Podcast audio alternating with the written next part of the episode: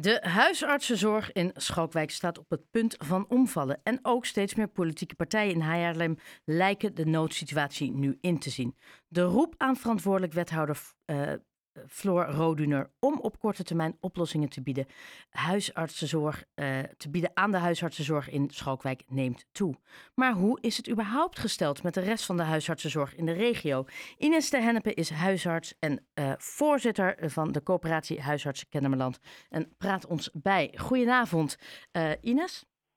Goedenavond. Ja, allereerst laat ik beginnen bij de huisartsenzorg in Schalkwijk. Dat komt steeds verder in het nauw. Terwijl de vraag uiteindelijk groter wordt. Hoe is dat zo gekomen? Waar ligt daar het probleem? Nou, het is een heel specifiek probleem, um, want in Schalkwijk wordt enorm uh, verbouwd en ook gebouwd. En dat betekent dat er dus steeds meer woningen bijkomen en dus ook inwoners in deze wijken. En mijn collega in Schalkwijk heeft al vele gesprekken gehad met projectontwikkelaren om te kijken voor ruimte voor een praktijk, want die was daar echt nodig. En om die tijd te overbruggen heeft hij Porto Cabins geplaatst in de Boerhavenwijk. Dat is Alleen, Vincent Puiten, hè? De huisarts. Ja, klopt. klopt ja.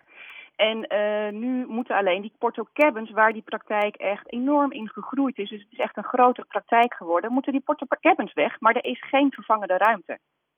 En dat is in de herfst van dit jaar. Dus dat is het grote specifieke probleem in Schalkwijk voor Vincent Buiten. Dus, dus even heel simpel. Het aantal inwoners neemt toe, het aantal woningen neemt toe, maar we hebben straks geen huisarts. Nee. Nou ja, er is wel een huisarts, maar er is geen ruimte voor die huisarts. Ja, dat bedoel ik. Maar dan kan je, je kan moeilijk buiten op straat... Uh... Ja, kun je geen spreekuur gaan houden. Dus nee. Daar wordt nu driftig naar gezocht of waar de, er een praktijkruimte is voor die specifieke praktijk. Maar dan zijn we toch rijkelijk laat? Dan zijn we zeker rijkelijk laat, want in 2019 zijn die gesprekken al uh, begonnen. Maar daar heb je nog een aantal coronajaren die er dan ook nog in zitten, waar natuurlijk van alles even stil heeft gelegen. Maar misschien dat dat juist had moeten laten inzien hoe belangrijk het is om goede zorg te hebben. Ja, zeker. Ja. En nu, uh, nu uh, buigt de gemeente zich in ieder geval hierover. Uh, ja. Hè, jullie zijn hierin, nou, Vincent Puit is hierin niet meer alleen. Er zijn verschillende politieke partijen die nu, het wordt vanavond tijdens het vragenuurtje, is het er doorheen geschoven. Zo van jongens, urgent. Wat verwacht je? Denk je dat uh, de wethouder Roodduner nu denkt: oh, wacht, laten we dit bovenaan het to-do-lijstje zetten? Nou, volgens mij is het vragenuurtje al geweest. Oké, okay. heb jij de uitslag? Uh, en, uh, ja, en in het vragenuurtje uh, zijn, is de opmerking gemaakt dat zij bij de gemeente niet een makelaarskantoor zijn voor de huisartsen. Sorry, um, wat? Dus ja, nou ja, dat zij dus niet gaan zorgen voor uh, ruimte voor ons. Zo begrijp ik hem. Maar ja, maar is dit niet iets wat je. Nou goed, misschien moet ik eigenlijk zo Roduner eens bellen. Um, is dit niet iets wat je samen moet doen? Want het probleem is Zeker. niet alleen voor de huisartsen, maar uiteindelijk heeft de bewoner van Schalkwijk heeft, is, is het haasje. Ja. ja, nou ja, het is natuurlijk veel groter, hè, want het is Schalkwijk gaat enorm groeien in de komende jaren. Daar moet eigenlijk wel 3,5 praktijk voor huisartsenzorg bij gaan komen. In Parkwijk gaat het uh, inwonersaantal enorm groeien. Dat is de wijk waar ik zelf in zit. Daar moet 1,6 praktijk bij gaan komen.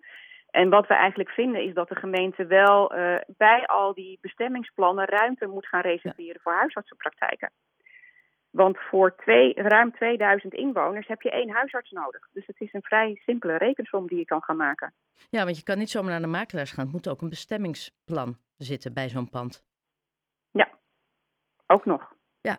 En er is ook al wel gezegd dat wij als huisartsen uh, een commerciële partij zijn. Maar we hebben gewoon uh, tarieven die allemaal zijn te lezen. En, en een vaste, nou ja, ons inkomen kun je bijna uitrekenen aan de hand van het aantal patiënten wat een huisarts heeft. Dus daar zit niet echt een enorm commercieel iets aan vast. Uh, en, en nou noem jij al, hè, dat er moet bij Schalkwijk moet, wat zei je, 3,6, Parkwijk 1,6 extra, extra praktijk bovenop wat er nu al is. Terwijl het aantal huisartsen uh, drastisch afneemt. Waar gaan we die vandaan halen? Nou, het aantal huisartsen dat neemt gelukkig nog wel toe. Het aantal huisartspraktijkhouders uh, dat daalt. Ja, maar waarin zit dan het verschil? Nou ja, een huisartspraktijkhouder is uh, zeg maar de baas van de praktijk. Dus die heeft de assistentes in dienst en de praktijkondersteuners. En een niet praktijkhoudend huisarts, Die, dat is een ZZP-huisarts en die werkt waar die werken kan. En dat is ook een hele belangrijke groep voor ons. Want samen met deze groep doen we onder andere bijvoorbeeld ook de spoedzorg in de avond, nacht en weekend. Maar ook de dagzorg zitten heel veel niet-praktijkhoudende huisartsen. Help me even, hoe werkt dat dan? Want waar zijn die dan gezien? Wat is hun basis dan? Hun basis is, uh, uh, vaak zijn het wel bij praktijkhouders vaste huisartsen in dienst, omdat de praktijk dusdanig groot is ja. uh, om de patiëntengroep te bedienen. En is er nog een extra hulparts, zeg maar, ingehuurd en, om mee te helpen in de praktijk.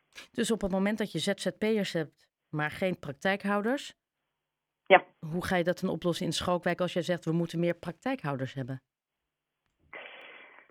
Nou ja, waar het natuurlijk mee start, is een plek waar je de praktijk gaan, uh, gaat opbouwen. En uh, wat in Schalkwijk is, daar zijn al mensen die in die praktijken werken. Dus daar is geen probleem met dat er geen praktijkhouder is. Daar is het probleem met echt met de ruimte. Ruimte is. En hoe en staat het er in de rest voor? Hoe staat de rest van de regio daarin voor? Hoe is het in Haarlem-Noord bijvoorbeeld? Ja, de, de, groei, de groei in Parkwijk is dus zeg maar 20 procent uh, wat ik zag bij CBS. En in Haarlem-Noord zit ook, zitten ook enorme bouwprojecten van rond de 10 procent patiëntengroei. Dus daar zullen ook huisartsen bij moeten gaan komen. En dan vergeten we natuurlijk ook nog dat we heel veel, uh, dat in Haarlem-Noord bijvoorbeeld vluchtelingen zitten. Uh, die hebben ook ja. recht op een huisarts. Dus daar moet, die moet je ook meetellen. Ja. Hoe gaan jullie dat allemaal doen?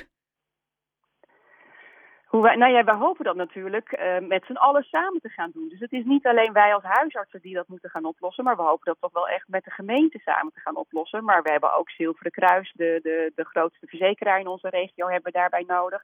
Uh, er zijn ook al gesprekken geweest met VWS en de Nederlandse Zorgautoriteit, die de tarieven bepaalt en dergelijke, want die ruimte moet ook weer bepaald, betaald worden.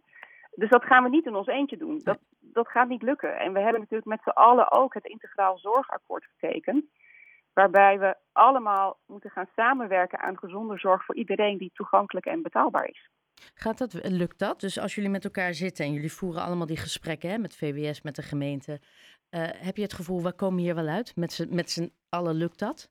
Of nou, dat gesprek is gelukkig nu net voor het eerst is dat gelukt. Um, dus ik hoop natuurlijk dat er goede concrete actieplannen uit gaan komen. Ik hoor wel een beetje twijfel in je stem. Ja, ja, ja. want er zijn natuurlijk al sinds 2019 onder andere al gesprekken in, uh, in Haarlem en omstreken. En er is nog geen ruimte. Ja. En die werkdruk op huisartsen neemt ondertussen alleen maar toe ja, werkdruk vind ik altijd een heel vervelend woord. Want ik vind ook dat de huisartsen wel erg negatief altijd in het beeld of in, het, in, het, uh, in de media gaan komen. Ja. Um, want werkdruk is voor iedereen natuurlijk heel erg persoonlijk. Waar we allemaal mee zitten is eigenlijk het tekort. Het tekort aan personeel, het tekort aan assistenten, aan, dokter, uh, aan praktijkondersteuners, tekort aan medicatie, tekort aan thuiszorg, tekort aan plekken bij de psychiatrie, tekort aan ziekenhuisplekken.